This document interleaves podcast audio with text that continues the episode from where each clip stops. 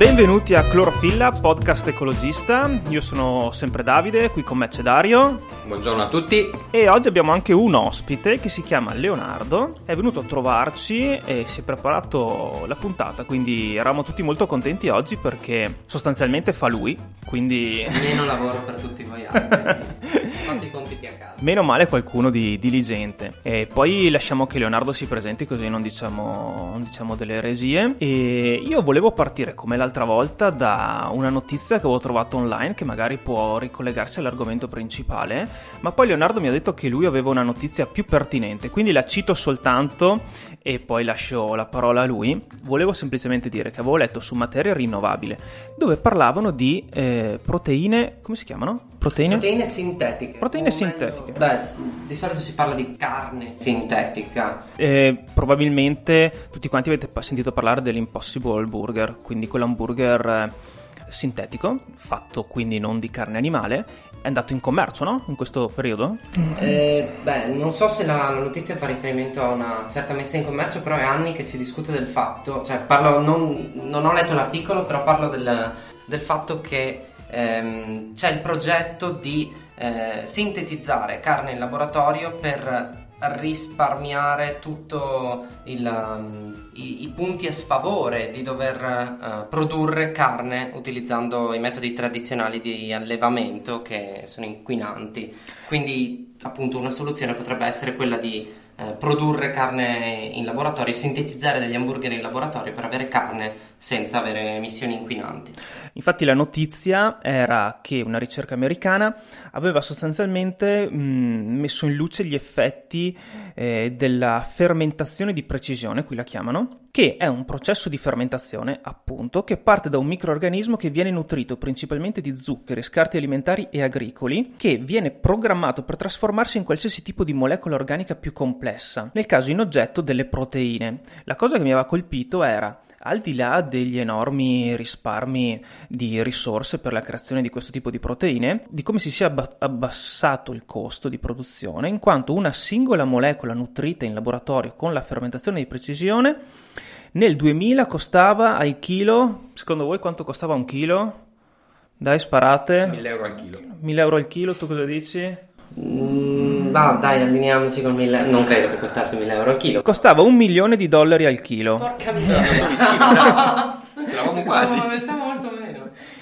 Mentre oggi costa 100 dollari al chilo e si prospetta che entro il 2025 scenda sotto i 10 dollari al chilo. Quindi costa meno del coniglio che andate a comprare dal macellaio e mh, promette di avere delle caratteristiche nutritive molto simili e molto equiparabili. Quindi un argomento sicuramente interessante che Leonardo mi diceva magari tratteremo più approfonditamente in una seconda puntata.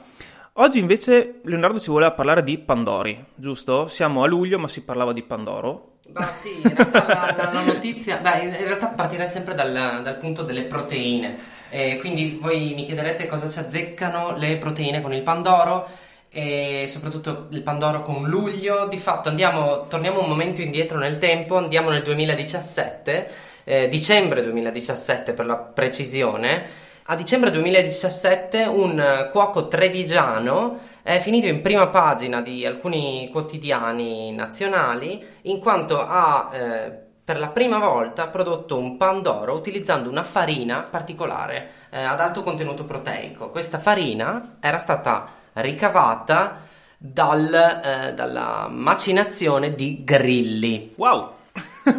insetti, esattamente. E allora insetti eh, che sono animali, esattamente come gli animali che utilizziamo per la produzione della carne, quindi come esseri viventi, come animali, hanno un alto contenuto in proteine, anche più alto degli animali che siamo abituati a macellare, quindi dei, dei nostri simili, dei mammiferi. Posso, posso fare una domanda per, eh, per chi ha fretta? Sto Pandoro, uno, era buono, due, andava bene? Era, era salutare, costava poco?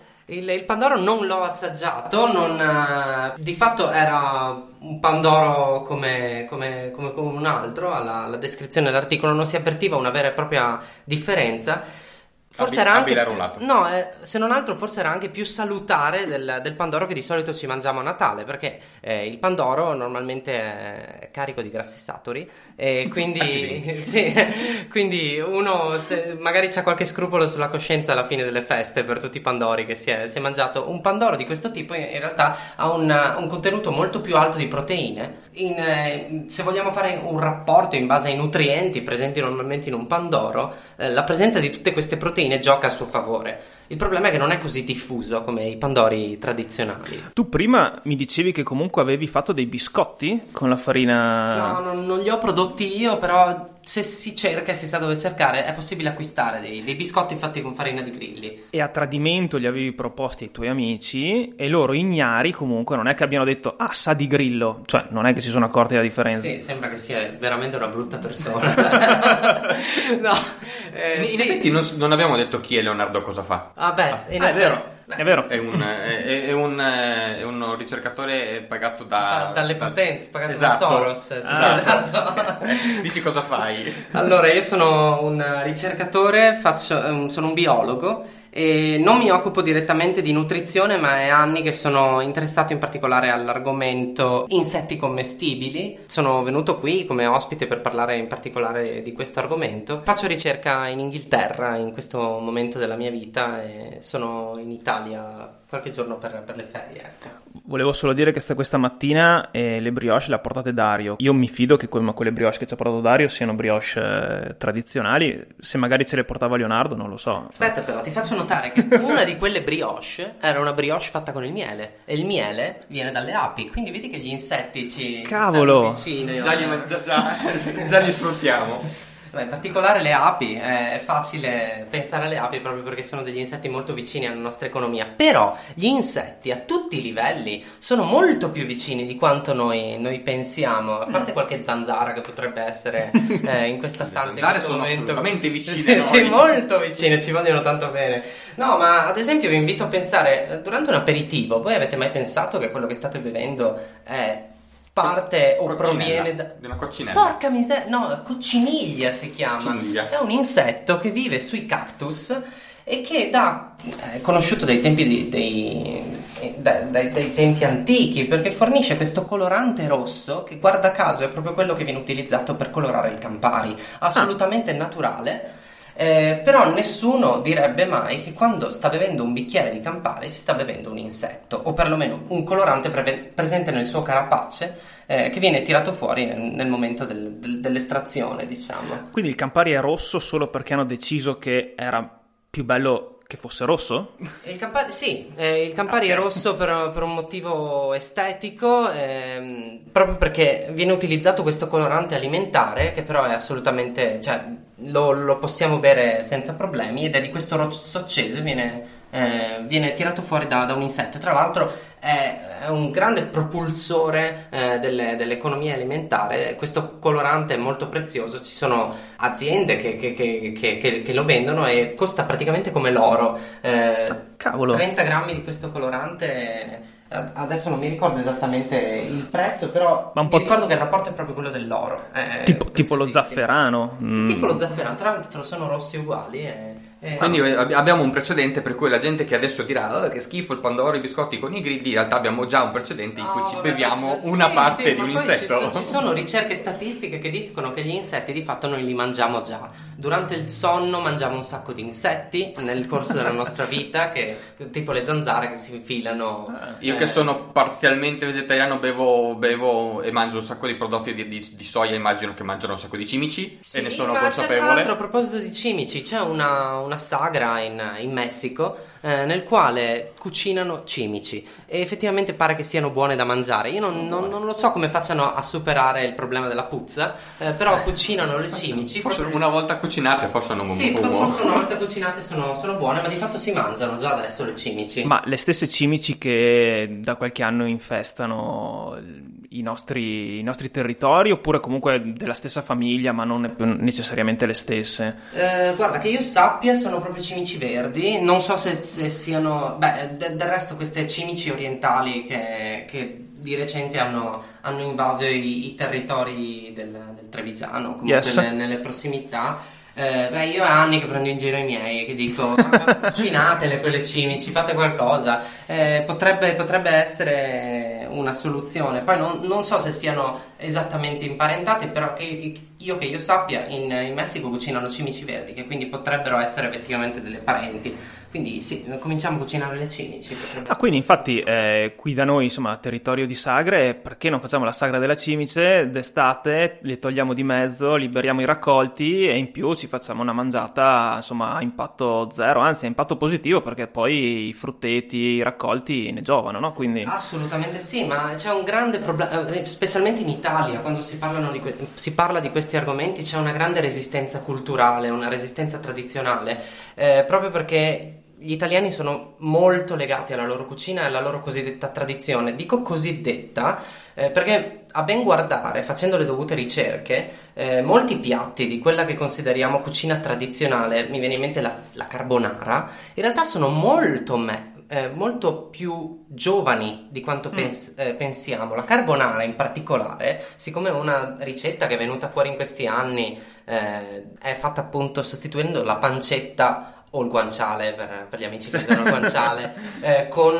dei bacchi di seta ah. allora uno dice faccio la carbonara con i bacchi di seta sacrilegio non la puoi sì. mettere i bacchi di seta perché la carbonara si fa con la pancetta o il guanciale assolutamente no ma questa carbonara in realtà pare che sia datata agli anni 50, è meno vecchia di quanto ci aspettiamo, eppure quando si fa riferimento a questi piatti si fa riferimento alla tradizione italiana, come se, se le loro origini si perdessero nel tempo. In realtà questo tipo di cultura cambia e quindi è anche giusto che mano a mano la, la cultura, la, la popolazione evolva e si adatti a ciò con cui ha a che fare, le problematiche del tempo. Ma cioè, la, la, stessa, scusa, perdonami, volevo dire, la stessa tradizione nasce appunto, come diceva Leonardo, dalle esigenze, dal territorio, da un'unione di fattori. A volte appunto fa sorridere un po' questi integralismi dettati da non si sa cosa che de- ritengono che la carbonara, per carità, è buonissima, ma che sia scolpita la ricetta sulla pietra quando in realtà della carbonara in realtà non esiste una ricetta ufficiale, ma come credo di tantissime altre ricette della nostra cosiddetta appunto tradizione.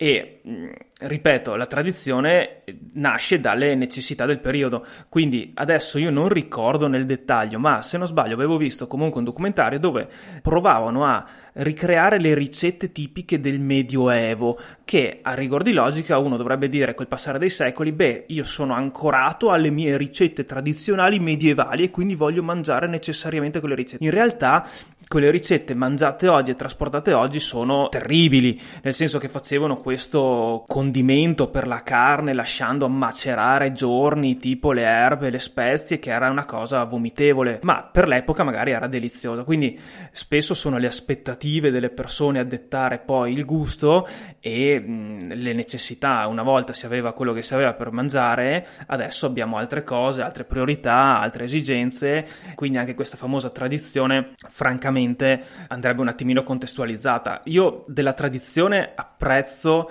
la ricerca del prodotto, la ricerca della qualità nel prodotto che uno mangia, ma non necessariamente rimango ancorato al fatto che nella carbonara ci devi mettere sì o no la cipolla perché altrimenti sacrilegio. Io, io ricordo sempre una bellissima pubblicità che girava tempo fa su Radio 24, c'era questa, questa figlia che riceveva dal padre il controllo della sua azienda e il padre era tutto preoccupato perché metodi innovativi, nuovi metodi di produzione. Eh, ma eh, figlia mia, la tradizione dov'è? E la figlia rispondeva, papà, la tradizione quando è nata era innovazione. e io un mese fa ho fatto il tiramisù, l'ho fatto con il caffè decaffeinato, ho usato i biscotti secchi invece dei pavesi, invece dei, dei savoiardi. Per rispettare la tradizione ho messo un savoiardo sopra tutta la crema mascarpone. e, ben venga la tradizione quando si porta dietro cose positive, ricordi positivi, saggezza popolare, però insomma non fossilizziamoci sulle cose più o meno sensate puntate che ci possono essere. Volevo ritornare sugli insetti chiedendo a Leonardo, e mi sembra, di, mi sembra, di, capire che tutti e tre noi qui non siamo né vegani né vegetariani, nazi, vegani, nazi, però tutti e tre ci, ci limitiamo nel consumo di carne e derivati.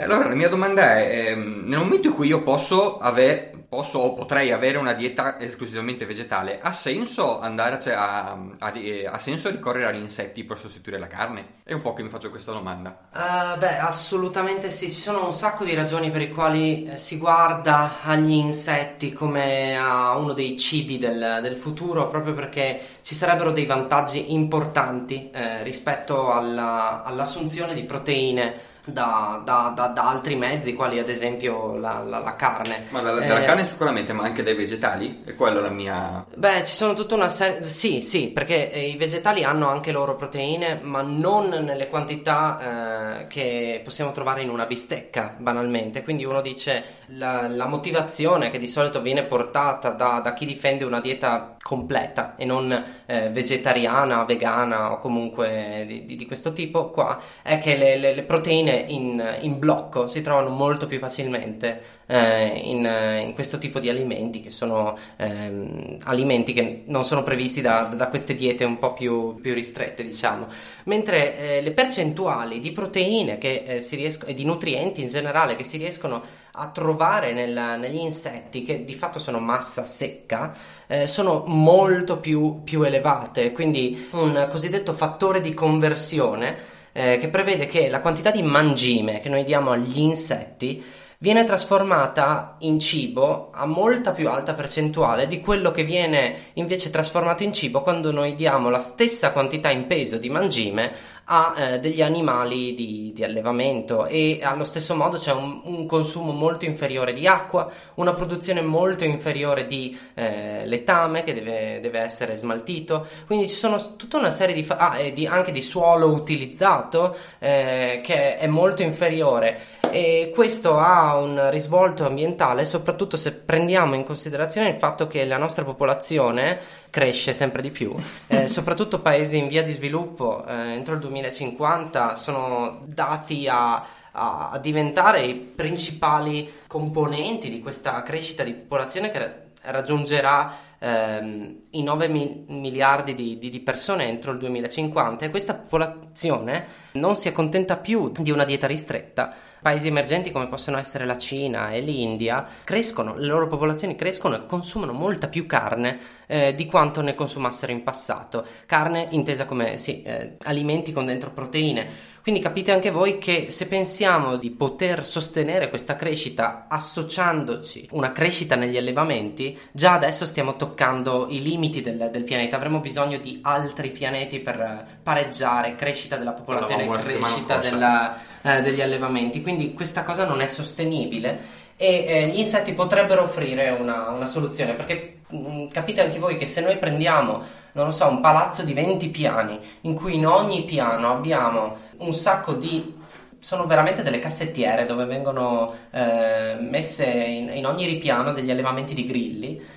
Facciamo questo, questo, questi allevamenti intensivi di grilli e li mettiamo dentro un palazzo, questo consumerà molto meno spazio in termini di suolo di quanto potrebbe invece consumare una mandria di bovini eh, che, che, viene utilizzata per, per sfamare un, una determinata popolazione. Quindi sono tutta una serie di concetti interessanti che stanno dietro l'allevamento di, di, di insetti. Su un numero di internazionale, internazionale è uno dei nostri fonti preferiti. Sul numero, non mi ricordo quale numero perché è passato un po' di tempo, c'era questo bellissimo grafico dove c'erano degli hamburger che, che simboleggiavano la superficie che serviva per un grammo di proteine vegetali, animali da, di carni bianche, animali di, per carne rossi. Insomma adesso non mi ricordo la cifra esatta, ma l'ordine di grandezza mi pare che fosse tipo per, eh, per un grammo di proteine vegetali avevo bisogno di tot, un grammo di proteine di pollo avevo bisogno di 5 volte tanto, per un grammo di, di bovino avevo bisogno di 10 volte tanto. Assolutamente sì, e in particolare i bovini sono i più grandi consumatori di acqua e questo fattore di confer- conversione per la carne di bovino è il, 1 a 5.000 mi pare. Sì, il, il, il, fattore che è meno efficiente nella conversione mm. di ciò che gli do da mangiare, da bere e quello che lui mi restituisce in termini di cibo e di proteine in particolare, mentre la massa di un insetto è all'80% costituita di proteina vera e propria, quindi e, e ha alte concentrazioni di, eh, di, ferro, ad esempio, quindi per una dieta per le persone anemiche eh, o comunque che fanno fatica ad, ad assimilare questo minerale.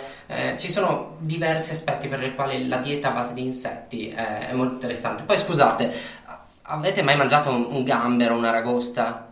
Beh, sì. Parliamo in termini biologici, evolutivi. L'aragosta è molto più vicina a una cavalletta di quanto non lo sia una mucca. È un insetto di mare, praticamente. È un insetto di mare, esattamente. Quindi Sì, torna, torna la componente culturale sicuramente, infatti i paesi dove ci- che citavi prima già adesso se non sbaglio mangiano insetti, insomma senza grossi problemi. Eh, L'India poi siamo fortunati che in India ci sono tanti vegetariani perché con- non so cosa sono un miliardo e passa Un anche lì. anche lì.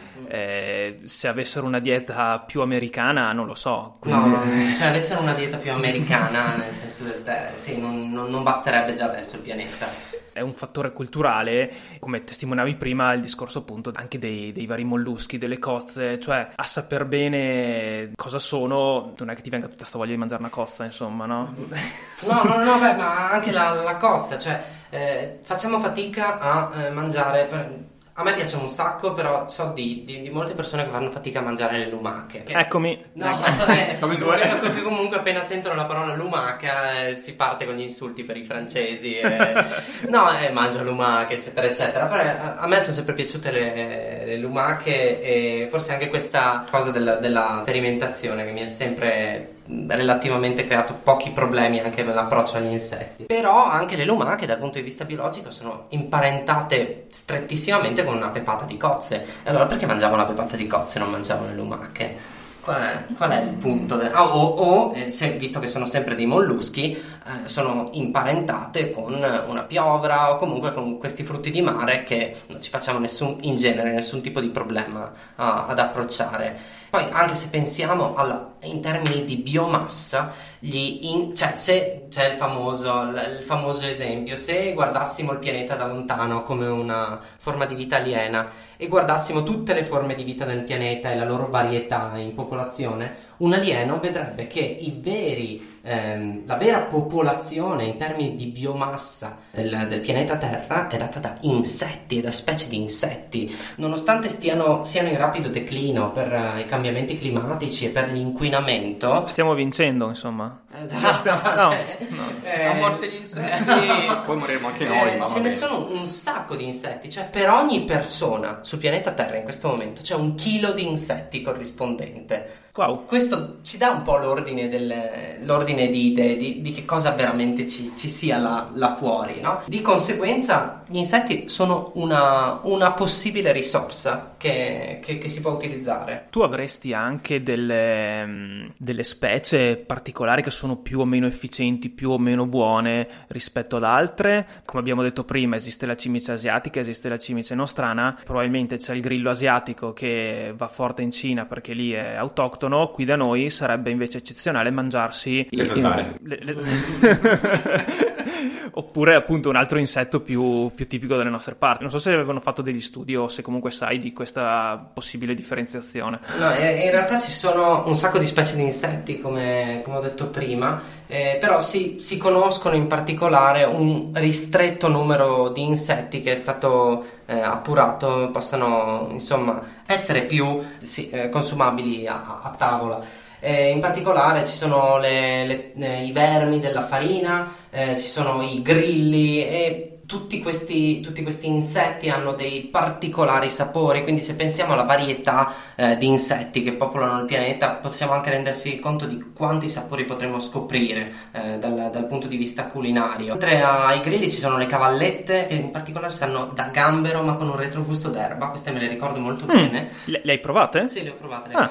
Oltre a questi insetti menzionati, mi vengono in mente, eh, vabbè, li, li categori- li mettiamo nella categoria degli insetti, anche se dal punto di vista biologico non lo sono, ma ci sono anche gli arachnidi, gli scorpioni e i ragni sono, sono consumati come, e eh, nel sud-est asiatico in particolare cucinano i ragni. Non li ho mai provati i ragni, eh, naturalmente nel sud-est asiatico hanno queste specie di, di- di ragni notevoli, quindi è anche più facile tirarne fuori qualcosa eh, da, da mangiare. Eh, forse ecco potrebbe essere un, un piatto che, che è meno adatto alle nostre zone. In particolare poi questo si, si va a incastrare con, con la legislazione che c'è al momento. Eh, nel 2015 abbiamo avuto un'ordinanza dall'Unione Europea che dava a tutti i paesi componenti istruzioni per approcciarsi a quelli che vengono definiti novel foods. Era eh, in pratica una, un, un modo per incentivare l'introduzione di questi nuovi cibi che a partire dal gennaio 2018 sono anche riconosciuti in Italia. Il problema è che si tratta di un processo per il riconoscimento di cibi nuovi che andava a sostituire una, una, una vecchia legge del 1997. Gli insetti sono parte di questa nuova categoria anche in Italia, riconosciuti come novel food, però devono venire prima, secondo la legislazione attuale, essere approvati da un organo secondo, quindi che azienda per azienda eh, nella produzione degli insetti valuta la, la filiera di produzione eh, per decidere se si tratta di, una, di un cibo che possa essere consumato. Attualmente in Italia non ci sono produttori di insetti eh, per, il, per, il, mercato italiano che sono stati approvati da questo processo di, di produzione, però possiamo comprare insetti da eh, dei posti in Europa dove questo sistema si è attivato e quindi ci permette di acquistare legalmente de- degli insetti dal Belgio, dalla Francia o eh, da altri a- paesi. Acquistandoli da, dall'estero, io posso comunque eh, commercializzarli in Italia, cioè io potrei potenzialmente aprirmi un'osteria e far mangiare, far mangiare degli insetti? Teoricamente sì, però al momento, proprio perché si tratta di eh, qualcosa di nicchia, eh, ci sono dei, dei, dei, cuochi in questo momento in Italia che hanno approcciato questo tipo di cucina, però sono veramente una, una minoranza e mi viene da dire che forse il motivo per il quale eh, nessuno ci abbia mai pensato a mettere sopra un business su questa cosa qua è il fatto che la produzione così scarsa di insetti fa sì che il prezzo sia molto elevato e quindi mm. potrebbe essere un deterrente alla sperimentazione da parte di di un, un neofita del, del, mondo dell'alimentazione basata su, sugli insetti. Si immagina che anche qui a livello commerciale giochi il fattore culturale di cui parlavamo prima, ma sicuramente con il naturale evolversi delle, delle generazioni questa cosa credo che potrebbe andare a scemare. Volevo concludere questa chiacchierata con un consiglio di lettura anche questa volta che in qualche modo si ricollega all'argomento trattato. Ho letto il libro La mia vita in bicicletta di Margherita Hack, non so se conoscete lei, se conoscete il libro, che in qualche modo si, si ricollega perché uno, intanto lei ha vissuto a Trieste e se non sbaglio io e Leonardo abbiamo studiato Trieste e Dario comunque ci è legato per altri motivi e soprattutto lei era vegetariana, essendo nata comunque negli anni 20 era una, una delle una pioniera veramente, era, era, una delle prime e leggevo nel libro che a lei anzi disgustava il fatto di mangiare gli animali proprio perché sin dalla nascita si era professata vegetariana grazie ad un'educazione eh, d'avanguardia ricevuta all'epoca. È un libro molto leggero, molto interessante, parla della sua vita legata alla sua passione per la bicicletta, quindi al fatto che fosse molto legata a questo mezzo di trasporto che tanto aveva desiderato da giovane e che poi era riuscita ad ottenere con grandi difficoltà, non aveva il bonus bici, non aveva il bonus mobilità e che poi l'ha accompagnata per tutto il corso della sua vita. Ehm, veramente un personaggio d'altri tempi, eh, se ne esce anche con un, un ritratto di un'Italia d'altri tempi che sembrano delle banalità, ma veramente le cose per certi versi sembravano anche più semplici forse all'epoca, non so, c'era, mi, ha, mi ha dato anche questa impressione qua, c'era anche un'ingenuità di fondo, una, come posso dire, una genuinità eh, che forse adesso, forse adesso manca. Detto questo, io chiuderei qui, siamo arrivati anche oggi alla mezz'ora di trasmissione, brutto trasmissione di, di episodio. Niente, ciao. Buona giornata, ciao. Buona giornata, grazie Leonardo, spero di vederti presto. Ciao.